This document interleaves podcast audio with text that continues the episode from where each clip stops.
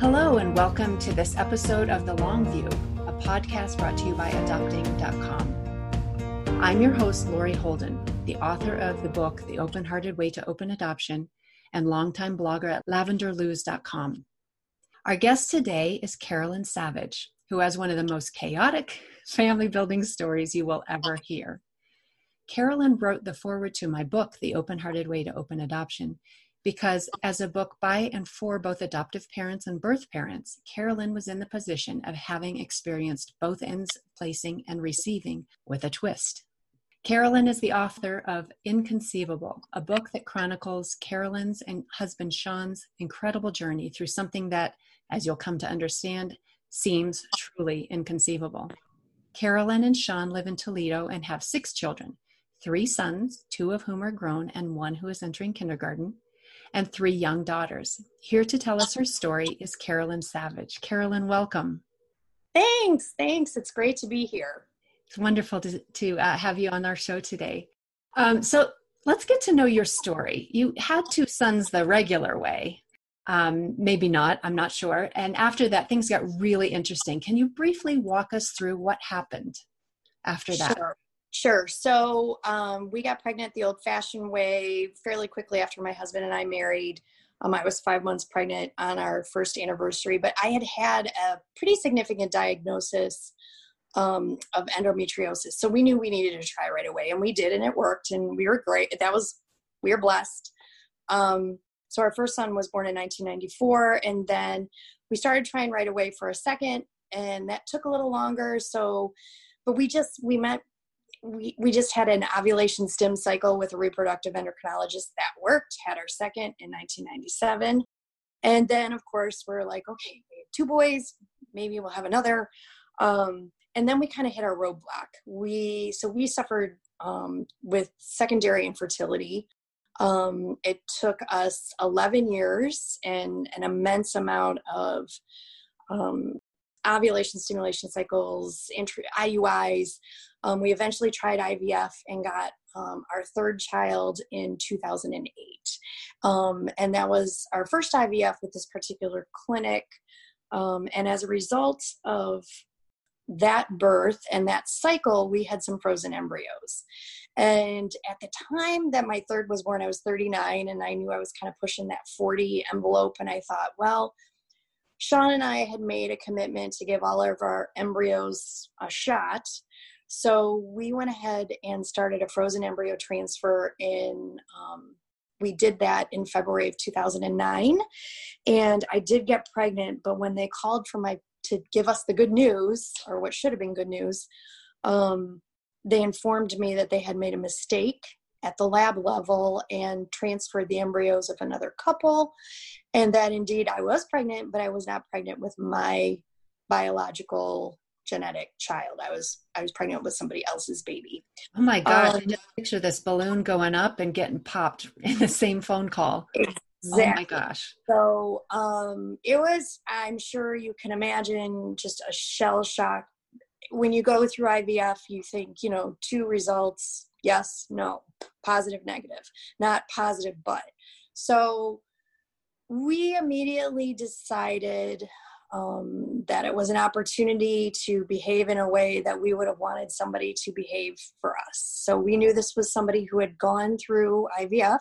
We didn't know who it was, they didn't tell us anything. Um, just that this particular couple had embryos stored at the same lab that we did. And we made an immediate decision to kind of do what we would have wanted someone else to do for us if our baby had been inside of somebody else. And so immediately told the doctor that we would carry the baby to term, that we would not fight, um, that we wanted the child raised by um, his or her intended parents. Um, then we went through the long process of a very difficult pregnancy. And, you know, with regards to that decision or that journey through that pregnancy, the easiest part of that was the decision to carry. What came after was just, uh, you know, an un it was a road not traveled. We didn't have anyone to call, say, hey, how did you do this? Or um, there were a few cases, but not with a similar fact pattern. Um, we did deliver him, it was a little boy, um, in September 2009. The parents were at the hospital. We handed the baby over, saw him for a little bit the day he was born, a little bit the day after. Um, and that's kind of how I got into the position of having had given up a baby. Um, so I do consider myself, I love the language in your book about being the first mother. So um, that meant a lot to me because I was more than just a vessel for this child to to be born. Um, after he was born, we went to I, I was done i couldn't have any more c-sections so or so we were advised not to so we had our embryos that hadn't been transferred um, so we worked with a surrogate and we had a successful twin pregnancy with a gestational carrier who we are still close with today um, we had twin girls born in 2011 and um, they are just about to turn nine. And then lo and behold, I turned 45 in two weeks after my 45th birthday. I was feeling a little bit off, and boom, I got pregnant. So, which was the shock of a lifetime. I had not had a naturally occurring pregnancy since 1994. The only other one we had was our first son. So, our oldest and our youngest are 20 years apart. Um, Nicholas was born in November of 2014. Um, and yeah, so we have six kids um, three boys, three girls. They all came to us. I always joke the boys, the girls came from the petri dishes. Um, I had to order them. So um, the boys came from from uh, biological conception. So we have run the gamut. I know what it's like to receive that gift um, from our gestational carrier. That was the most humbling experience I've ever been through. And my girls, we still honor her and talk about her, and our kids know her, and um, and then you know what it's like to give up a baby. So it's definitely both ends of the spectrum. Wow, that's that's so much. that's a, I, I'm picturing kind of the the Brady Bunch for grid for you and your your exactly. husband and your family. Um, so this was all the the twisty parts began about 11 years ago, and you're now 11 years on the other side of placing your son and the son you carried into the arms mm-hmm. of his other parents. Can you talk with us? I mean, it sounds like you really love your son, the or the boy you carried. You yes love that baby. Talk with us about some of the emotions you had then and now and in the years in between.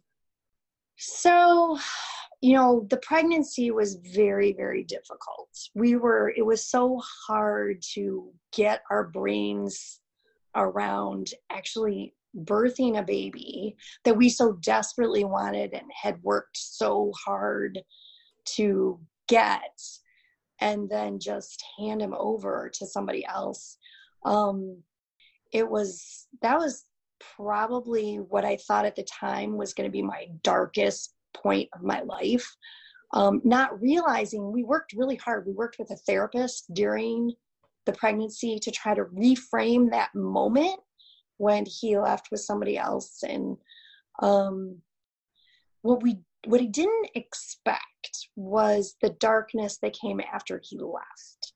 Um, there were two, let's see, 2009, there's almost two years between the birth.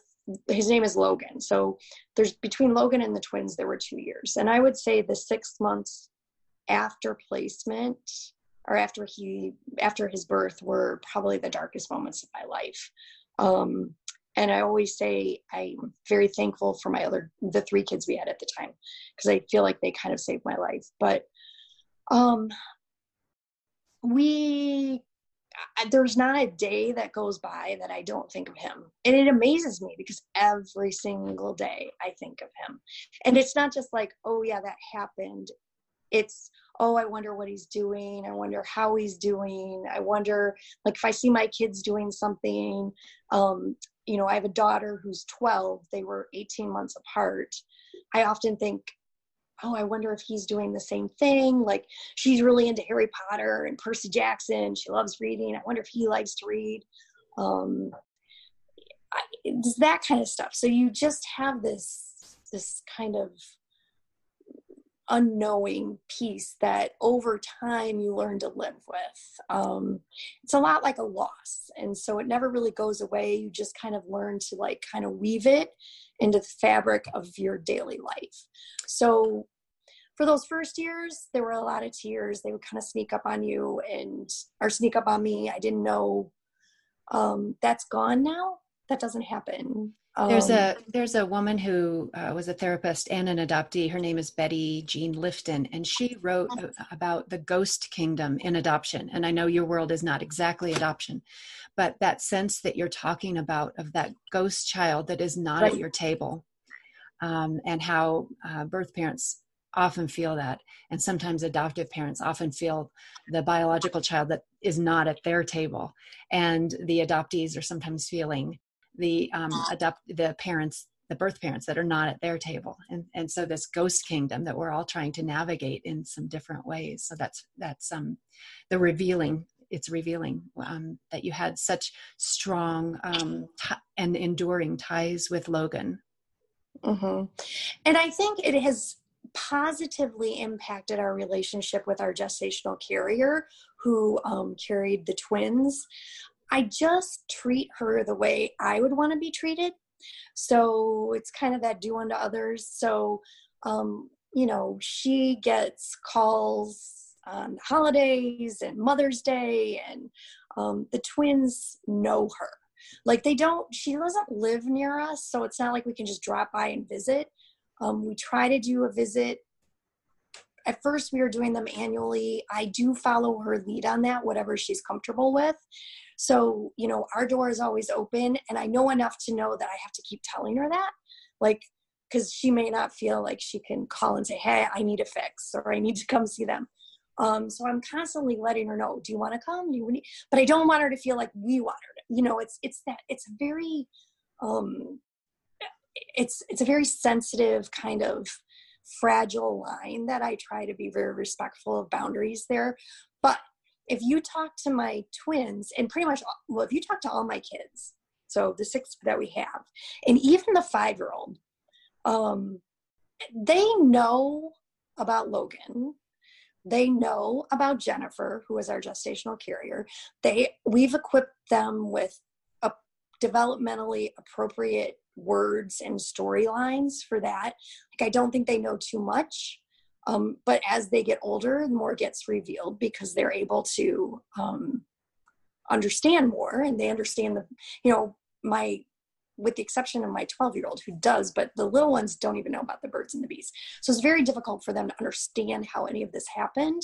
But we've come up with a developmentally appropriate um, explanation that is truthful you know, we just tell them doctors put babies in, one of the ways the baby can get on mommy's tummy is a doctor could put them there. And the doctor just made a mistake with Logan put the wrong baby in my tummy. But we took care of him and then returned him.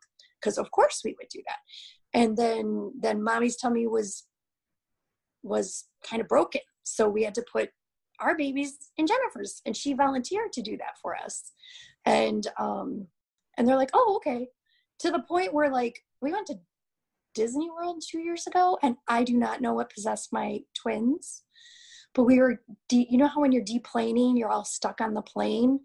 They started telling their story to the people behind us. Like I don't know, I don't remember, but I'm like, she's like, oh yeah, and, and I I didn't grow in my mom's tummy. I grew in in my friend or my mom's friend's Jennifer's tummy, and the, but my mom had a baby that did, and I'm like, oh lord.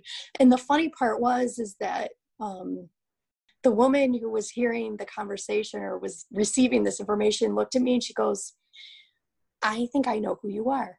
she heard the story. right. Oh, that is hilarious. but but that's that's what we were advised to do. We were advised, um, and we sought that advice. We it was such uncharted territory and we wanted to make sure we handled it in a way that would cause the least amount of emotional trauma for our family.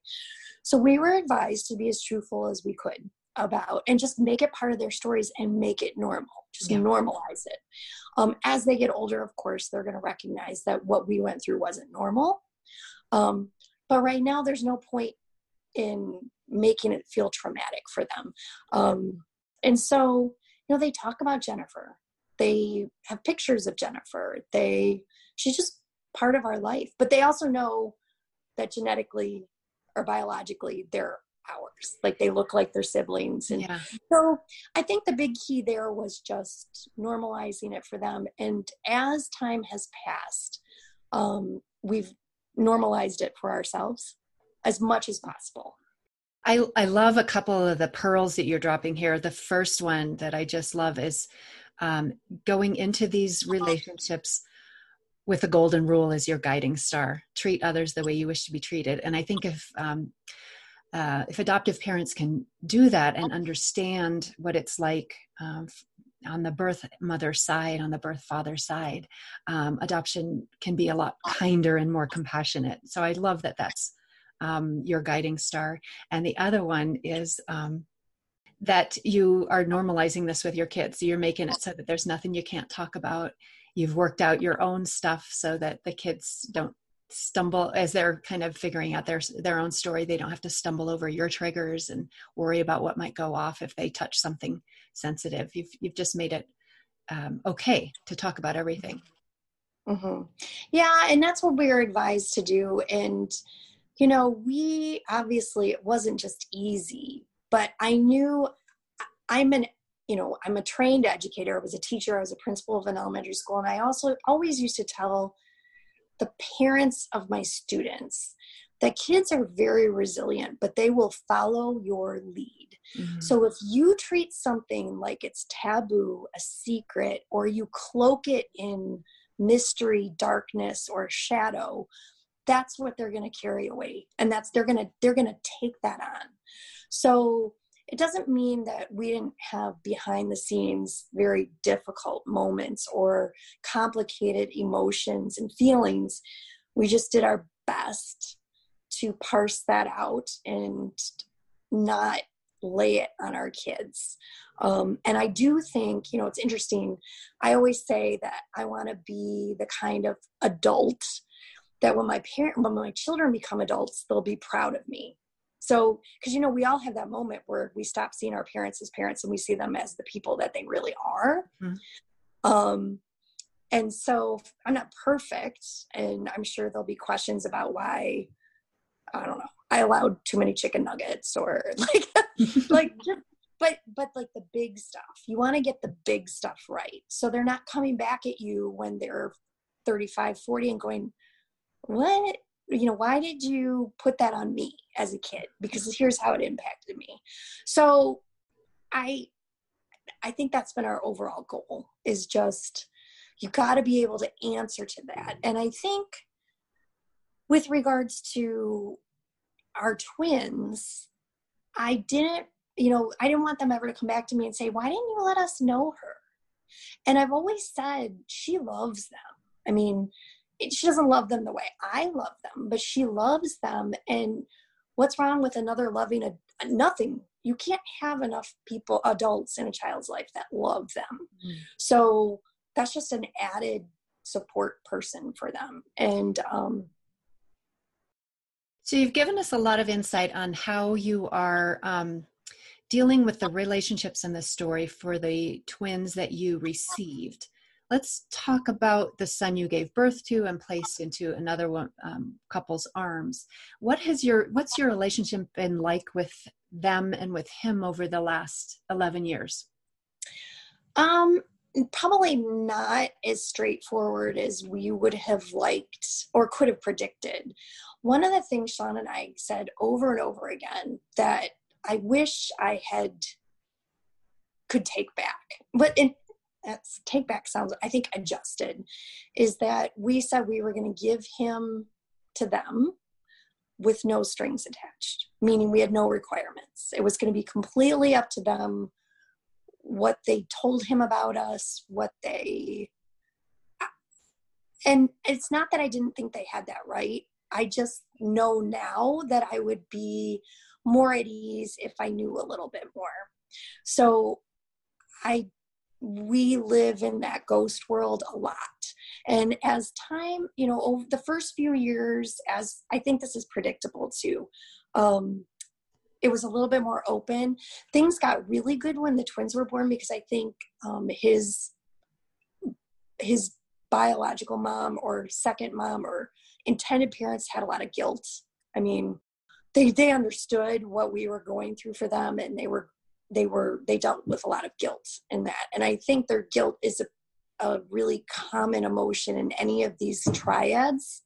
Um, and when the when she found out about the twins, that made it easier. Like, okay, that'll fix it.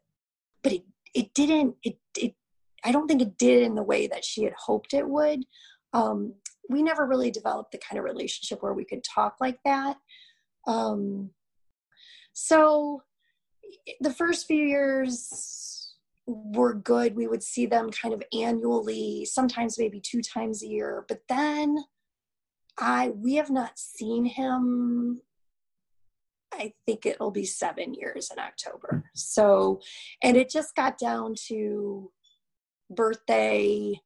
Um, I know in the state he lives, they start school the day after Labor Day. That's just their rule. So I always send her an email the night before the first day of school and ask for a first day of school picture. And I always said I would never ask for anything, but I, I, I think for my own sanity, I have to. I just need to know that he's okay and that he's happy.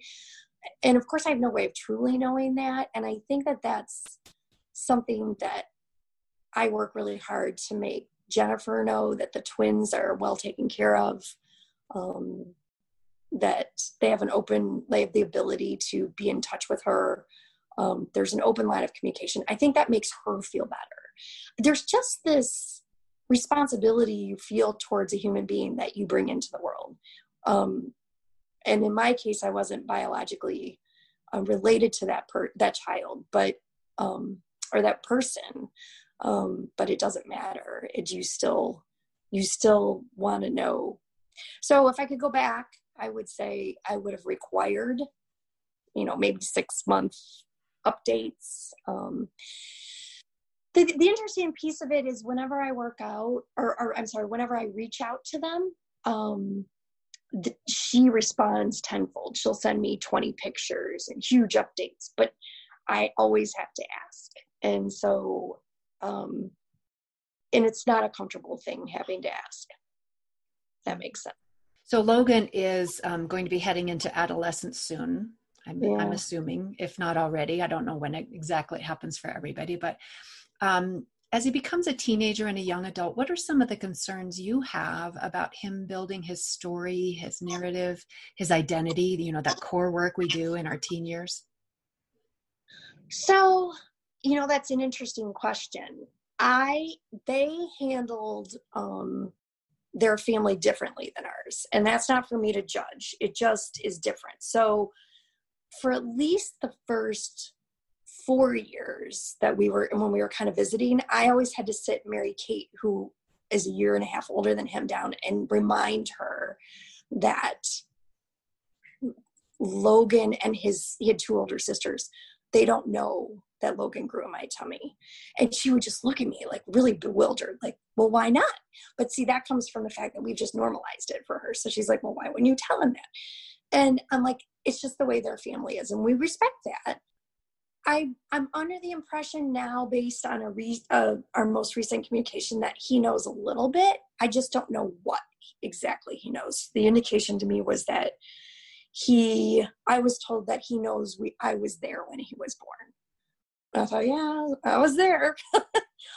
but, you know, I don't know. I can't predict. I think they're really, I think they're good parents. Um, and I'm sure he will, they'll guide him through that in a way that best meets, I have to believe that they will guide him through that in a way that best needs, meets his needs.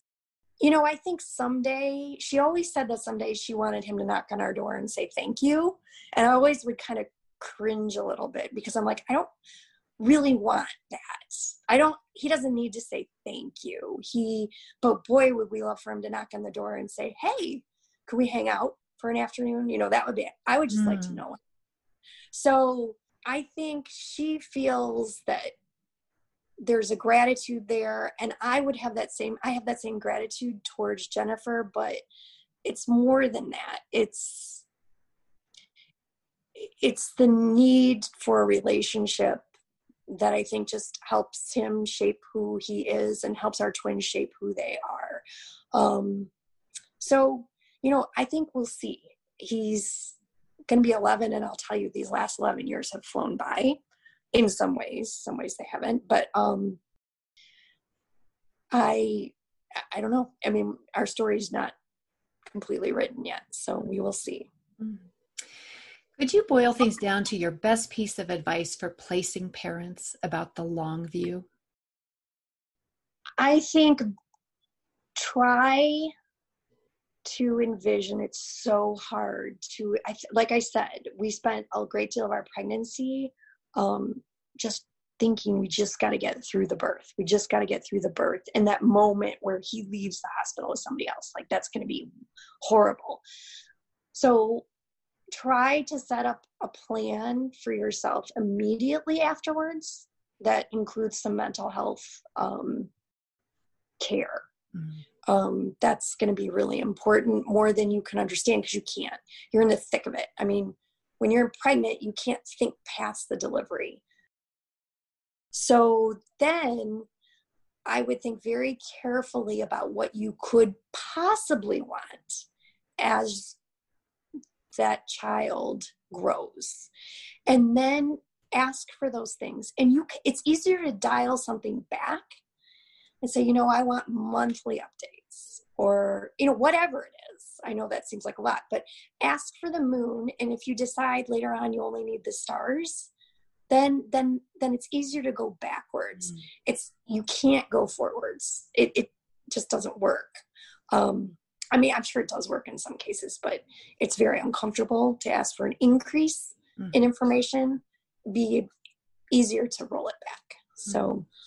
I think that would be it. It's very difficult to, and the other thing I think is start to really embrace the story in a way that it becomes part of you and it, you normalize it for yourself so that as your life moves forward um, you have the ability to communicate about what you've been through um, the decisions you've made in a way that is comfortable for you and productive for your future relationships, future children, future family.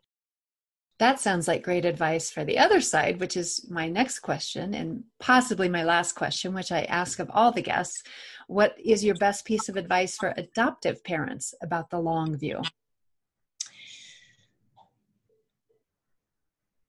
I think the best piece of advice I can give is exactly what I've already said. Be upfront, truthful, and I'm developmentally appropriate.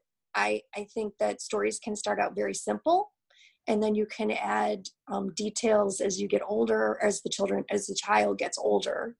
Um, but truthful and um, appropriate so that there's never a big reveal mm. it just i just don't believe in my heart that that's the best way to go um, i think you want them i don't think you would try you want your child ever thinking that you are keeping a secret from them of this magnitude that being said i think always as busy as life gets and as far away from that moment you get where you walked out of the hospital with that baby um, again i think it's normal to experience a little bit of guilt um, figure out a way to deal with that productively two as busy as life gets 11 years later, know that the first mother of your child is still thinking of mm-hmm. that child and every day, probably, and that you want to give them what they need to continue to be comfortable with their decision. Excellent. Thank you so much, Carolyn, for sharing your experiences and your insights and your wisdom about um, all that you experienced in your journey to build your family. How can people find out more about your story if they want to know? So I do have a book. It's on Amazon. Inconceivable um, is the title, and I'm also I have a public Facebook page, so it's under Sean and Carolyn Savage. So and and it's interesting. People do reach out through public or private message, and I always respond. So you know, if anyone needs any advice or any just a listening ear, that's how they can get hold of me. Wonderful, Carolyn. Thank you. And thanks to each of you listeners for tuning in and investing in your adoption's long view. May you meet everything on your road ahead with confidence, capability, and compassion.